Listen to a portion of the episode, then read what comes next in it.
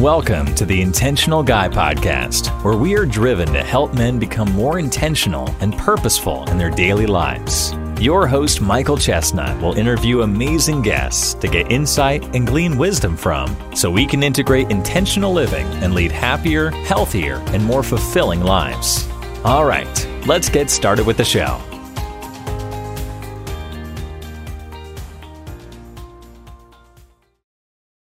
Welcome back to the show, everyone. I'm Michael Chestnut, your host on Intentional Guy, and I am here with Nico Lagan.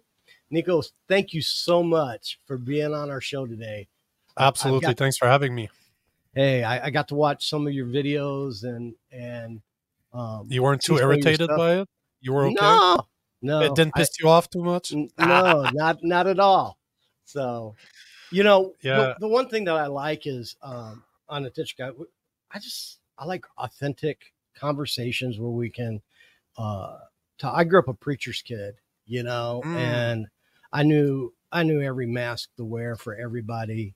I knew yeah, to yeah. be what you wanted me to be. I, I could and, and and so what I did was I grew up being a great chameleon. And yep. you know, it unfortunately I had to lose everything in my life to to to learn real truth and mm-hmm. real value, you know, and to also even know who God was, you know. Um, I I I had this whole totally different image of who who God who God was, and I was a I was a pastor's kid, even went to seminary, you know. Uh, so, anyways, I brought you on here. You you have a great story. I love stories. Stories, people's stories enrich our lives when we can learn from them. And so, I'd, I'd like to kind of open it up to you, to share a little bit about about your story with my audience here. Which part? My story's been hey, going well, on for a long time. I've been living a different life mm, since I can remember. I, you know, I think about this all the time that I've probably lived three lifetimes already, mm. and I'm barely 41. I've just, I've always done what I've not I felt like doing, but I, what was I? What was? You know, I always thought it was instinct. For the longest time, I thought I had great instincts, and I just came to realize that I'm just doing God's work. I'm just doing whatever God's telling me to do. I just listen. I've always had a very good connection with God. I've always had faith, but I did not. Re- I had faith in my instincts, but I didn't. Re- I didn't realize until the past year that it was God all along that was speaking to me. My instinct is just that's a word that we use when we don't understand how connected we are to God. So right. Yeah. So it depends. Where do you want to go back? Because we can go back at 14. We can go back four years ago. We can go back 12 years ago. Well, tell us about your uh, journey.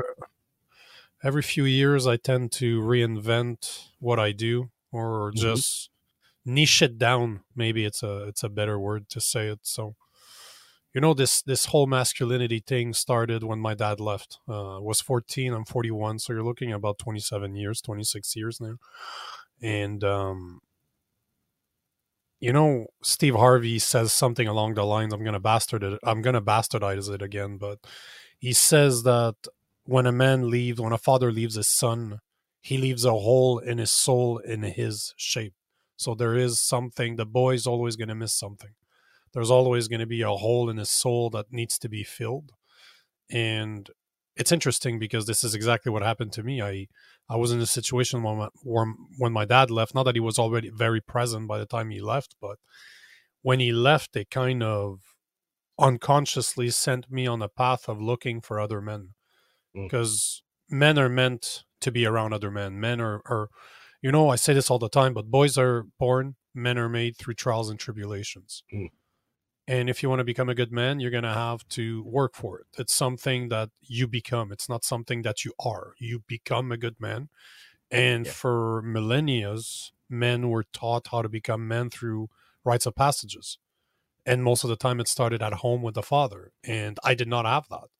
And I did not have any rites of passages either. There was no, nobody in my around my family that was a good man that was ready to take on what it meant to be a mentor and you know my my mother eventually remarried but i wasn't listening anymore like she met somebody a couple of years ago a couple of years after and i was i was gone Like you you weren't you weren't convincing me that you knew better than I knew when I was 14 years old. But within a year a year or so I was dropping out of high school, doing drugs every day. I was drinking, I was hanging out with all the wrong people.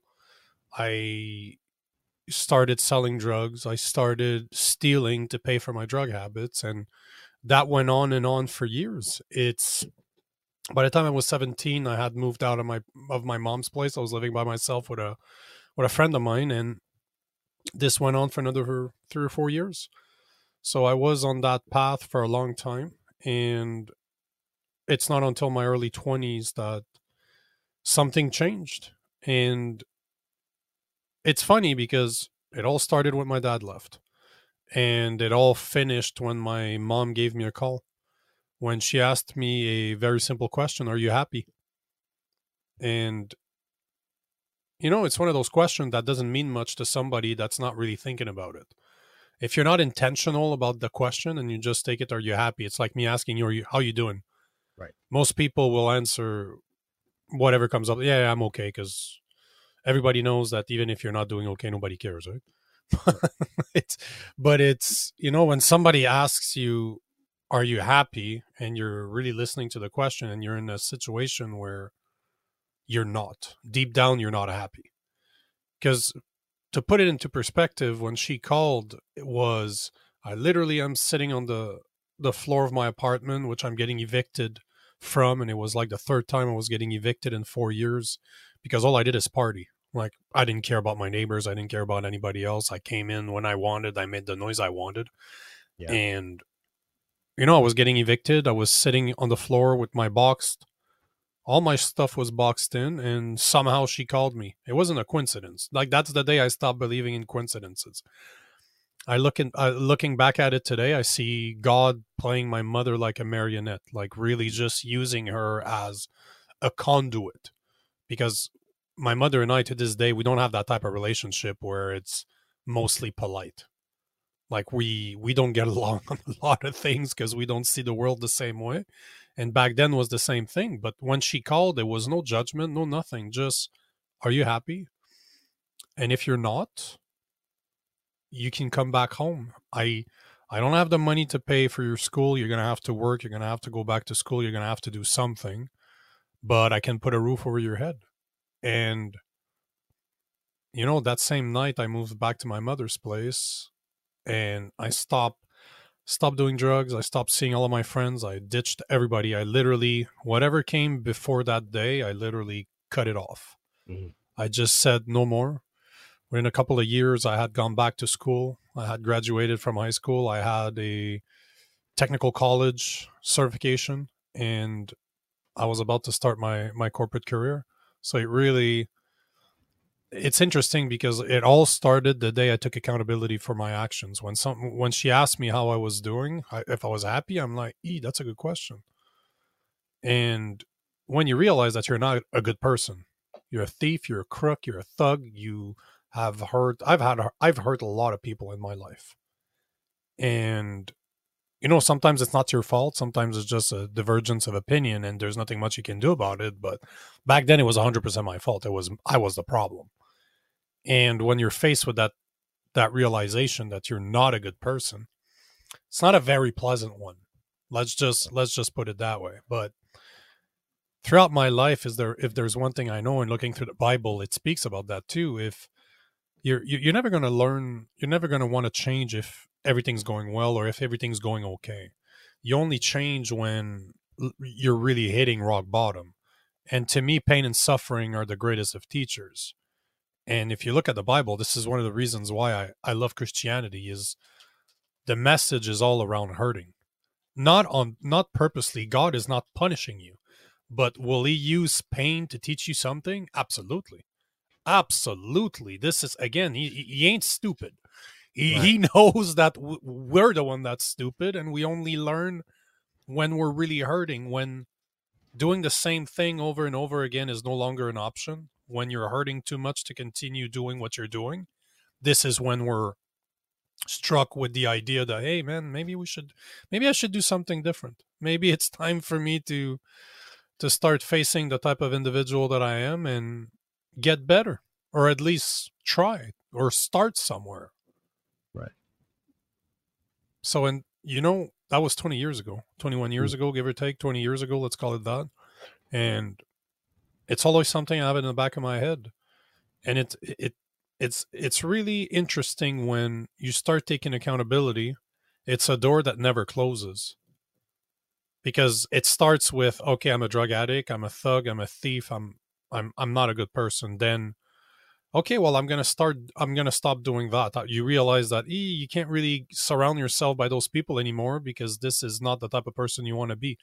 So you start cutting all those people off. Then when you start spending time alone away from people, you start realizing that, yeah, okay, uh, this is who I am now. Uh, maybe I need to do something to better myself. And I had three years of high school. I wasn't, I was never going to be employable at any type of job that would make sense.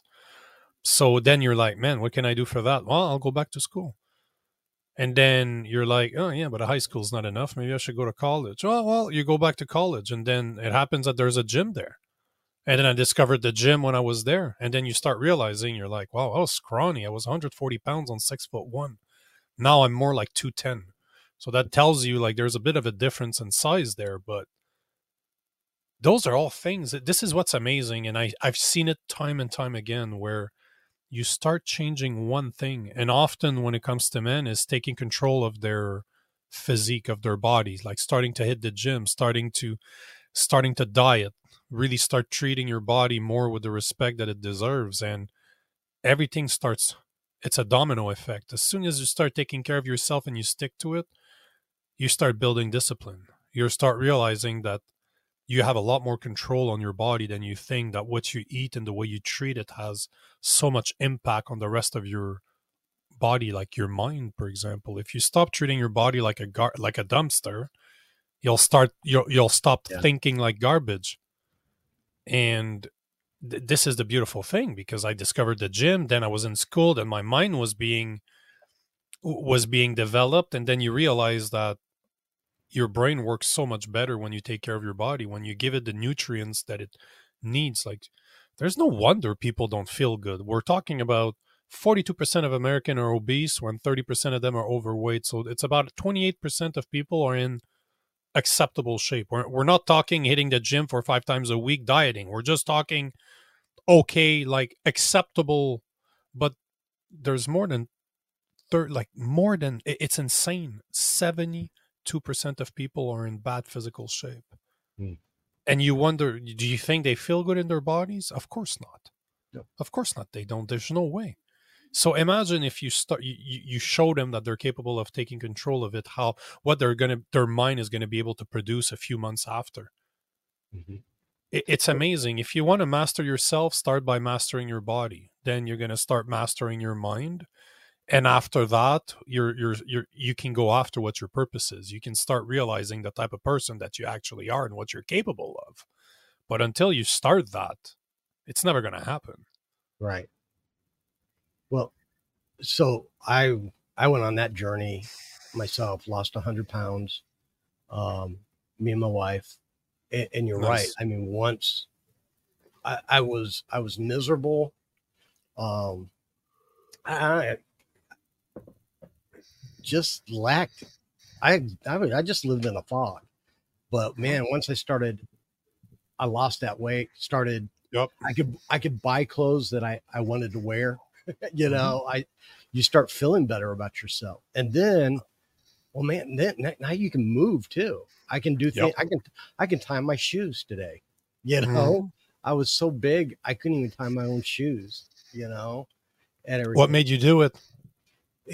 I, I was in a bad car wreck and okay. my back and I, it was the only solution to, you know, either I'm going to have to have back surgery or I need to lose weight, you know, and it took me on a journey, you know, that not really you think that you're, you're ready for, you mm-hmm. know, but I'm happy because that was the start of real change happening mm-hmm. in my life, you know? Yep.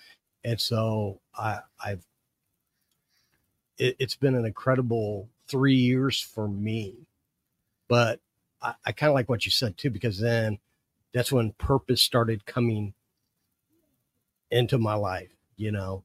And and I see a lot of guys today. I don't know what you could do to encourage them, but you know, you I, I see a lot of guys who are just existing, mm-hmm.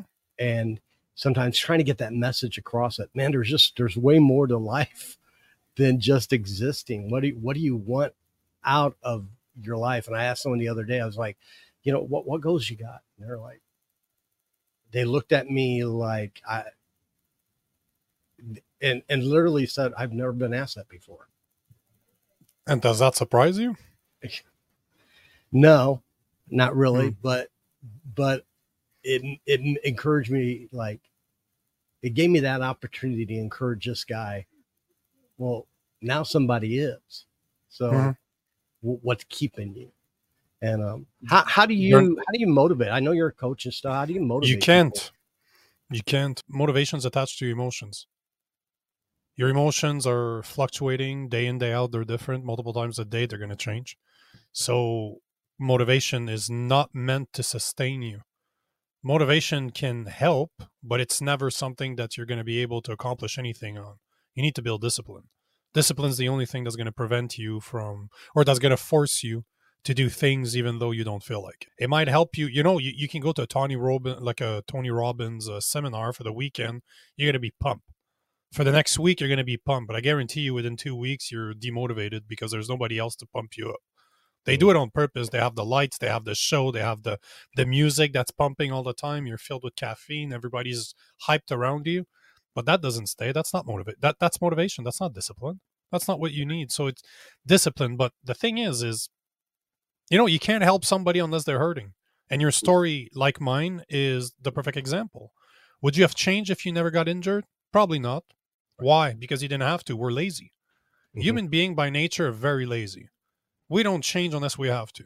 We don't are even us as people, like as a species, we're not going to change unless we need to. Unless there's something that forces us to do it. If we're faced with death, we'll adapt but outside of that, we're not going to change and we're no different. So, uh, a guy like you were talking about, unless he's hurting, he's not going to change. And even if he's hurting, he probably won't change because he's not hurting enough.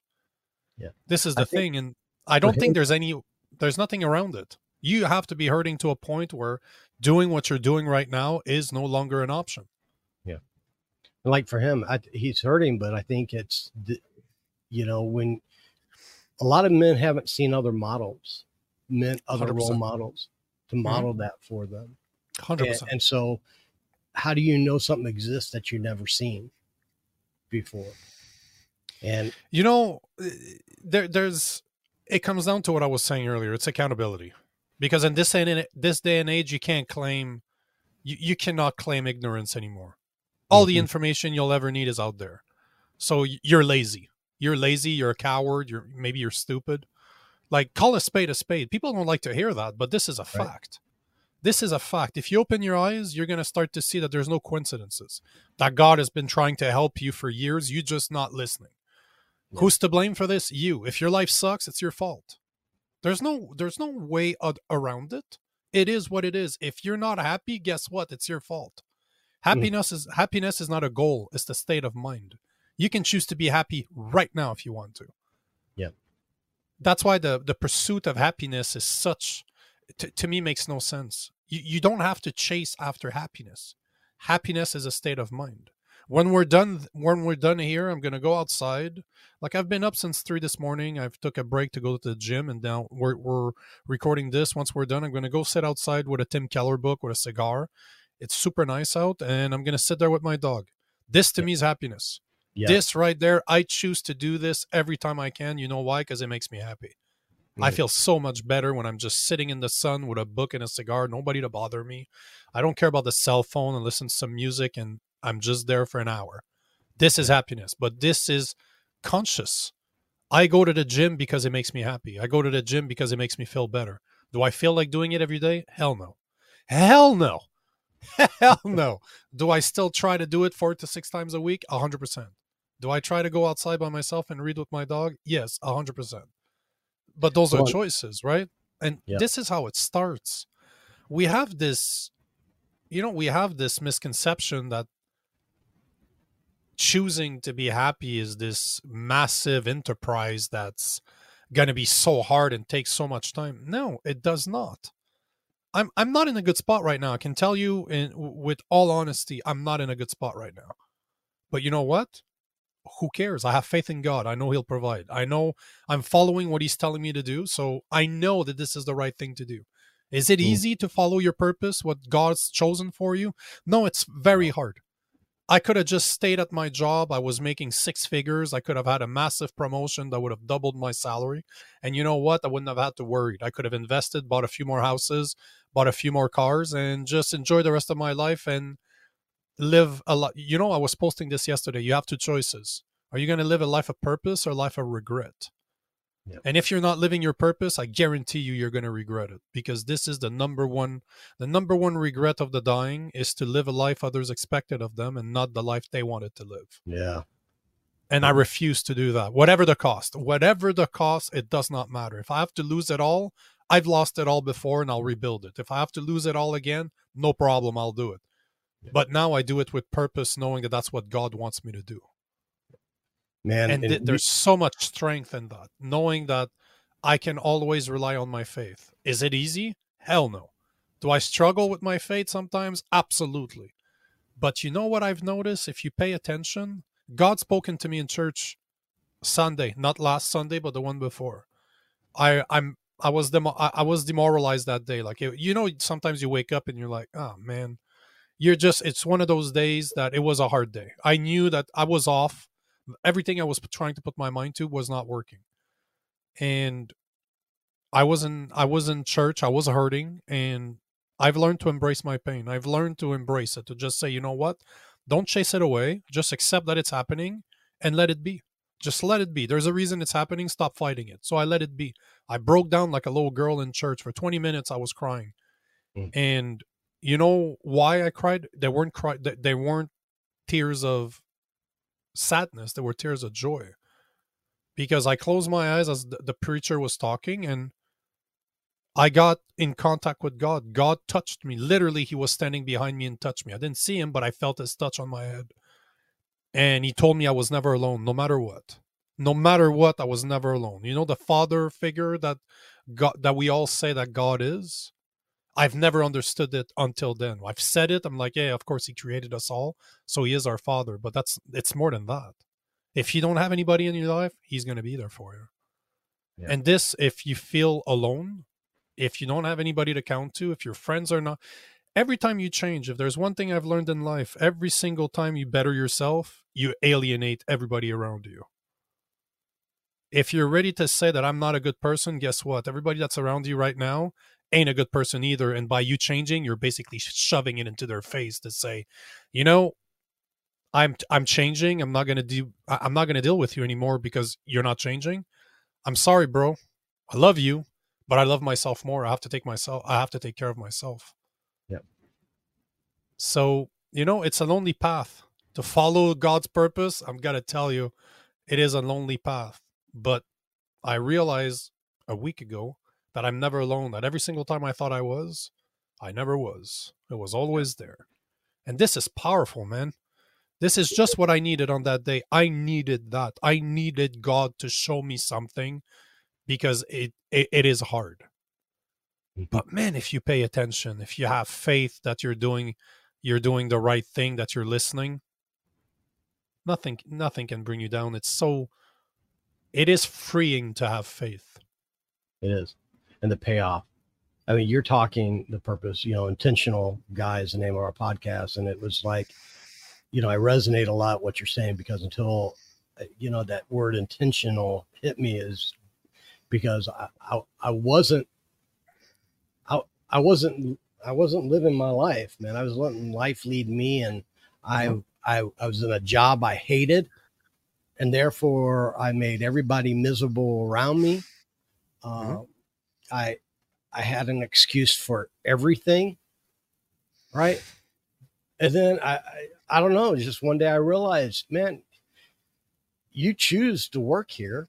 You mm-hmm. choose, you know, if you don't like this, then create something better to to go after. And that awakening changed everything for me, you know, mm-hmm. and uh, we, we became more pur- purposeful and, and intentional in what we what I was doing. But what's amazing is as I took care of me and started doing being intentional in my life. I don't have any power to change my wife or my kids or anybody like that, but because I changed and because I was intentional, it bled over into them. And our family has grown together now in this. And now I'm really uh, just all the stuff you're talking about. Like, I'm really people, places, and things. Those are so important to me. Those three things right there. I'm, I'm who I've got in my life, you know, uh, where I'm spending my time and, and what I'm doing. Those things are are so important. I used to teach at the prison, and um, I was the transition teacher, and that was one of the things I taught. And I was like, "Man, you're teaching these guys, but you're you're not even living it. You're just you're miserable as anybody." You know, I was in prison to myself. You know, mm-hmm. um, but I think the hard part is, and you and you said it. Uh, I, I'd asked an inmate one time because I was just frustrated. I was like, you know, I'm here trying to help these guys. I was like, I go, oh, man. He goes, Miss. He goes, Justin. You know when a man's ready for change? I was like, when he hits bottom, when he, you know, and I, I had all these things right, and he was like, no. He said when he's ready to change, and and not a moment sooner. You can't until the guy wants change. There's nothing you can do. But they're like, never going to change if they're not hurting enough. It always mm-hmm. comes down to pain. It does. It always, always comes down to pain. When you cannot, it, it's simple. When you can't continue doing what you're doing right now, that's it. That's when you're going to change. You're not, and I agree with him. Not a moment sooner. There's nothing I can tell you. I could smack you in the back of the head ten times a day and say you need to change. You're not going to listen to me. Yep. You're going to get used to the pain because because that's what we do until we can't take it anymore. Yep. Well, you said something earlier too. I want I want to backtrack to a little bit too, and and have you define it a little bit for us.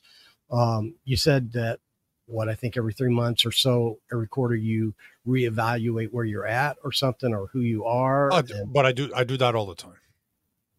I always try to do that. I I'm a massive reader. Like I'm a big fan of psychology, big fan, big fan of theology. I'm a big fan of philosophy, and this is something I do all the time. I'm always trying to be intentional. The more than the the, the more that I can. Like I mm-hmm. really want to be intentional in everything that I do. It's not possible, obviously, but right. this is something that Buddhism has taught me. Like I was, I was into Buddhism for a very long time before I discovered Christianity, and through meditation, through being mindful of your action, being mindful of the way you feel. Like, why am I feeling a certain way right now? Why is my emotion changing? Most people don't even realize. They realize after they blew a gasket right they don't realize until it's too far it's too long it's too it's it's too it's too late now you, you, have done what you shouldn't have done. But that's why meditation is so powerful. But then what's the difference between meditation and praying? Arguable. Right. The difference is very arguable. It, it it's basically the same thing if you if you want it to be. But what I think you hit something earlier, it comes down to discipline. You you have to discipline yourself. A lot of a lot of men don't want to change because they don't. They're they're comfortable, uh, lazy. Um, yep. And mm, they're they're fine with the status quo. But that's why the comfort zone's so dangerous. Mm-hmm because the comfort zone is exactly that. You're you might be in pain. Maybe you, just like you, you didn't like your job. Maybe you didn't feel good in your body. Maybe you didn't feel the best in your mind, but how did you know better? And, and this is what is tragic about this is you you look at the rate of obesity, for example. They say that if one of your if the child um if the the parent of a child are obese there's 50% chances that that kid will become obese if one of these parents if the two of them are it's something like 80 to 90% mm. So you're basically as much as you can't choose the cards that you're dealt, like you can't choose your parents, the way you choose to play them is your is on you, is 100% on you. Yeah.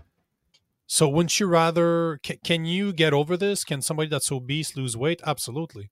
But imagine that your parents taught you from a young age to eat properly. How far ahead you would be. It's a lot easier to learn the right thing the first time than to basically learn the wrong thing, do it for so long that you're addicted to that lifestyle, and then you have to retrain everything from scratch. From not even from scratch, from worse than zero. You're below where you should be. Imagine if, you know, if there's one thing my mom taught me without realizing it is eating from home. We didn't have a lot of money, so all of our meals were at home. Mm-hmm. We didn't eat restaurants, we didn't eat crap, and guess what? I've always been in shape. I've been pushed into sports when I was a super. I lived in the country. There's nothing much to do except playing outside. Yeah. So I've always been active my whole life, and I'm 41 years old, and I've been hitting the gym for more than 20 years now. Been doing martial arts for that long too. So, and I started playing basketball. I must have been nine, maybe 10. So this has always stayed with me. I have never been fat in my life, not once.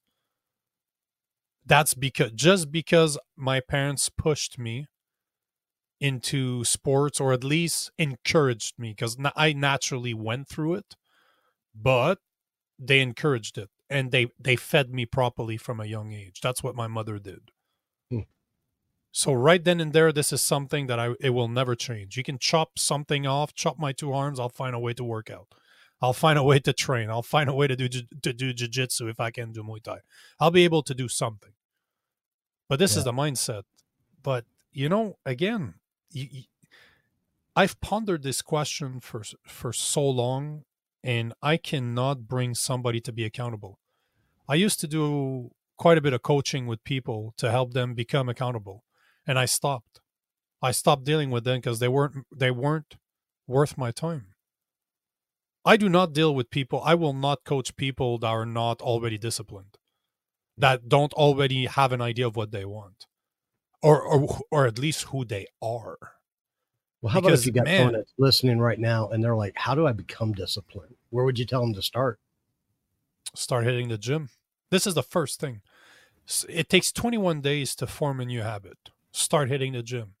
Start just looking at what you're eating.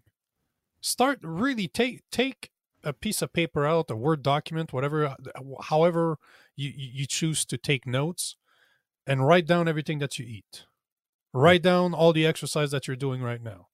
Write down a schedule. How much time do I do you have every day? And you watching TV don't count. How much time do you have that's free that you're not working or you're not taking care of your kids? How much time do you got? Okay, cool. Yeah. You're going to take four one hour sessions in that and you're going to book them. You're going to put them in your calendar. I don't care that you have, I get up at three o'clock in the morning. So I have no pity for people that tells me that oh, I don't have the time. Screw you. You don't make the time. There's a massive difference between both. Because I guarantee you, show me a schedule and I'll show you a bunch of time wasted somewhere. Mm-hmm. So, show so somebody to tell me that you don't have four hours a week to take care to, to go to the gym, bull. You're telling me that you can't eat properly, bull. Bull. Don't believe it for a second. But those are the choices. If you're not capable of eating properly, and hitting the gym four times a week, you'll never build discipline. Yeah. And, and I don't right. believe I mean, it for a second. Uh, a lot of people I that I I deal with, uh, I see excuses. I hear uh-huh. excuses more than I hear, um, of course, you know, desires for something better. I mean, we all want something better, right? Sure. Of course, it's easy to want. Mm-hmm. Uh, the hard part is to to go after and to and to make it into fruition. I mean, what mm-hmm. you know, what do you want in life, and then you, you go after it and get it. And people of faith were the same way. I don't, you know, just I I, I get tired. I, I feel like sometimes Christians think that because we we know Christ that everything's just like well he should bless me with it. God wants us to work too. In fact, even you, you clearly don't know Christ if you think that He's going to bless you for something for sitting your bum on the t- eh, on the couch watching TV. Mm-hmm. Yep. Nobody. It's called free will. Yep. yep. God did not invent did not invent evil. He allowed men free will. Free free men created evil. Did God let it happen? Yes, because He had two choices. You either create us as free people or you create us as automatons. Those are your two choices. And God can have all the plans in the world for you, but if you're not ready to do the work, guess what? You're gonna have to. You're gonna have a lot of explanation to do when you face him. And you know, I was pondering this. Uh, I'm reading some Tim Keller right now, and I absolutely love this guy. And throughout his book, I started to realize that atheists, it's not that they don't believe in God; they don't want to believe in God, because if God exists, that means you're accountable for a lot. You're going to have a lot of explanation to do. You have a lot of work to do every day if you want to be if you want to be okay with a Christian God. It is not going to be easy. You're going to have to do a lot of work, my friend. And this is why I believe there's so many atheists today. Because if you look at every single problem in society today, I can boil it down to one thing lack of accountability.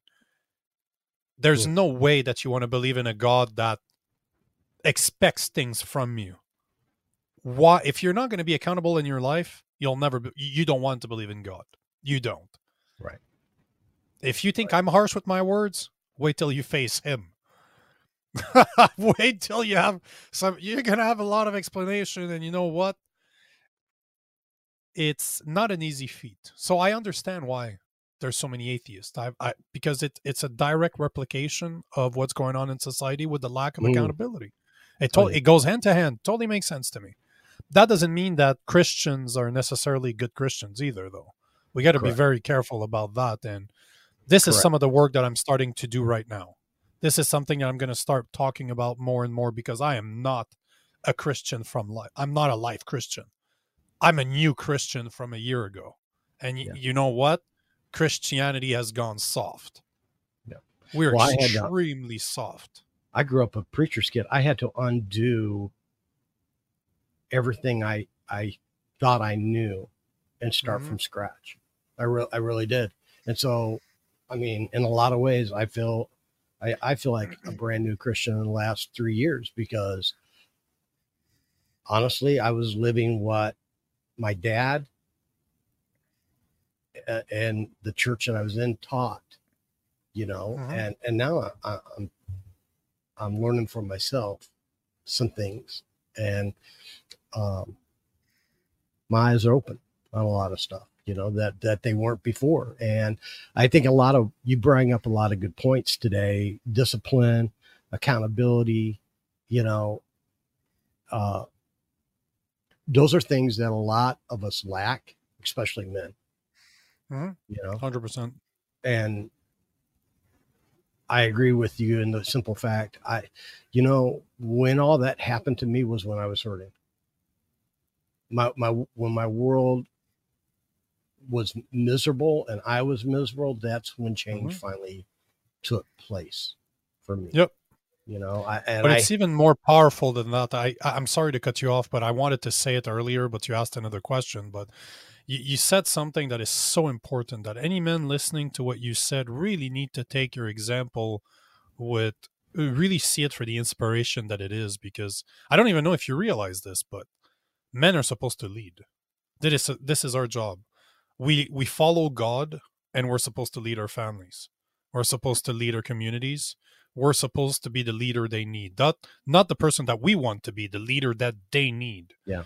And it's interesting how you said that when you started to change, guess what? Your wife changed, your kid changed because that's your job. You're supposed to lead. your men. That is your job. You're supposed to lead your family.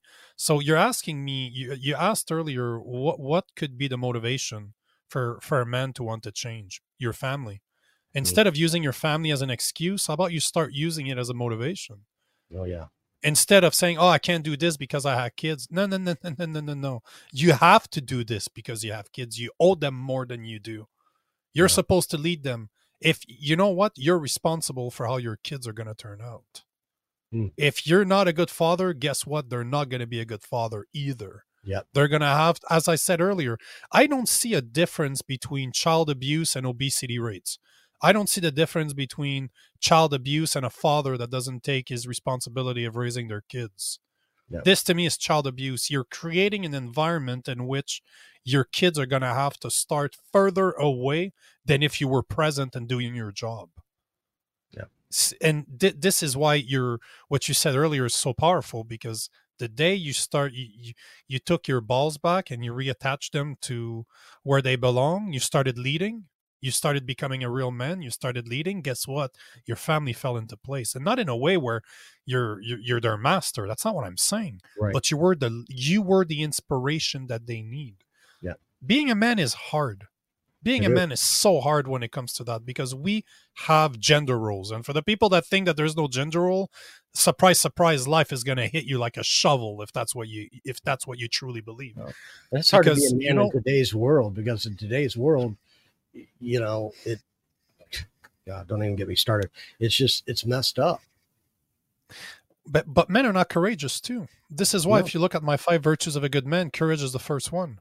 Because I had this discussion with uh, the pastor at my church here, uh, where we are right now, and I asked him, I'm like, man, I'm writing my book, my second book, and I, I don't know which one comes first. Is it courage or is it faith?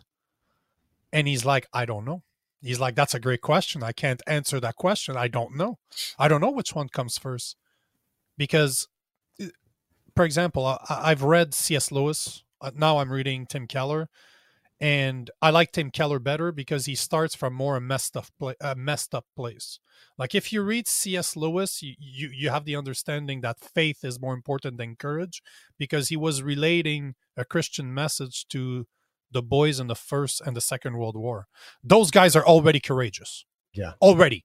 This is already something that they have. Those guys were already protectors and providers for their families. If they weren't they wouldn't be there in the first place. Right. So they started way ahead. As i said they started like me when it comes to eating properly. When you look at so cs lewis didn't have to talk about courage didn't have to talk about those simple things because this was already understood but if you look at Tim Keller setting up a church in the middle of Manhattan, it's insane. It's complete insanity to try to do that. Yet the Redeemer had like five or six thousand people attending. It's crazy. It's absolutely nuts. So he's an inspiration, but he had to start way further down the line than a C.S. Lewis had to start. So this is why I asked that question to the pastor. I'm like, in today's world, where having faith takes courage which one comes first? Mm. And it's courage because men are not courageous anymore. Men no. have become so, so, so, so, so cowardly. Yep. We're cowards now. Men yep. do not, and I'm not talking about saving a, a baby out of a burning building here, which you should. If right. you're faced with that situation, you should, but that's not what I'm talking about. I'm just talking like as simple as standing up for what you believe in. Yep. Just yeah. saying, when you're hearing somebody talk a lot of crap and you're just like, uh, no, absolutely right. not. I will not let you, one, speak to me like this, and two, you're wrong. And here is why you're wrong. Yeah. This is, you're supposed to have what it takes to do that. Well, you're you supposed to be have courageous. these debates today because people get so offended so easily over everything. I have them every day, but I have them every day. And and my thing is, I'm I'm kind of I know you're this way just by talking to you. I, have got to the point where I, if they get offended, they get offended. You know, I, you I'm, know, I'm, i quit my job. Speak true. I quit my job because I knew that I wouldn't be able to speak the way I speak right now, being in sales and being one of the faces of the company. Mm. I couldn't have. I wouldn't have been able to. I quit my job because I did not like what they believed in. I quit my corporate job because I didn't my values did not align with theirs. Yeah. And I I will never ne- I will not live my life on my knees. Absolutely not. Yeah. yeah this I, is the first step to regret right there. Make yeah, sure that other people tell you what to do and just listen and obey. You need to obey one single person and he made you. Outside of that, you have to have the balls to know. We all know deep down what's right I don't know how you call it. I haven't figured out what it's called, but God has put somewhat of a compass into us. We want to be good. Most of us do have a moral compass that has been genetically given to us. I don't know how it was provided to us, but all to say that we know what's right. In our heart, we know what's right. Yeah. Now, hell is paved is hell the, the path to hell is paved with good intentions so that doesn't mean that because we know what good is that we necessarily do it. Do it. But Correct. we we need to be courageous, courageous again. Men need to step up to the plate and say, no, this is not wrong. I will stand up for it. And if you don't do it for you, do exactly what you did. Do it for your children. Do it for your wife. Yeah. Be the leader they need. Be the change you want to see in the world, as Gandhi said. Mm, that's good. Well, listen, man, Nico, thank you so much for being on here. We're running out of time, but I really appreciate you giving us a lot of a lot of good stuff to to look at. And you know, iron sharpens iron, and you know, I, I agree with a lot of things that you said on there. And starting with discipline, and you know, for our men listening that's looking for that that path to finding a better them is a great place to start right there. So thank you so much uh, for being on our show, man. I appreciate it. Absolutely. Thanks for having me on, man. All right. Till next time, guys, just keep being intentional. Thanks so much for listening to this episode of the Intentional Guy Podcast. We hope you enjoyed the show and got some real value out of it. Tell others what you learned and share the podcast if you think they would benefit from it too. Please follow us on your favorite podcast platform, leave a review, and consider checking out our website, intentionalguy.org, to learn more about us and get in touch. Thanks again, and we'll see you next time.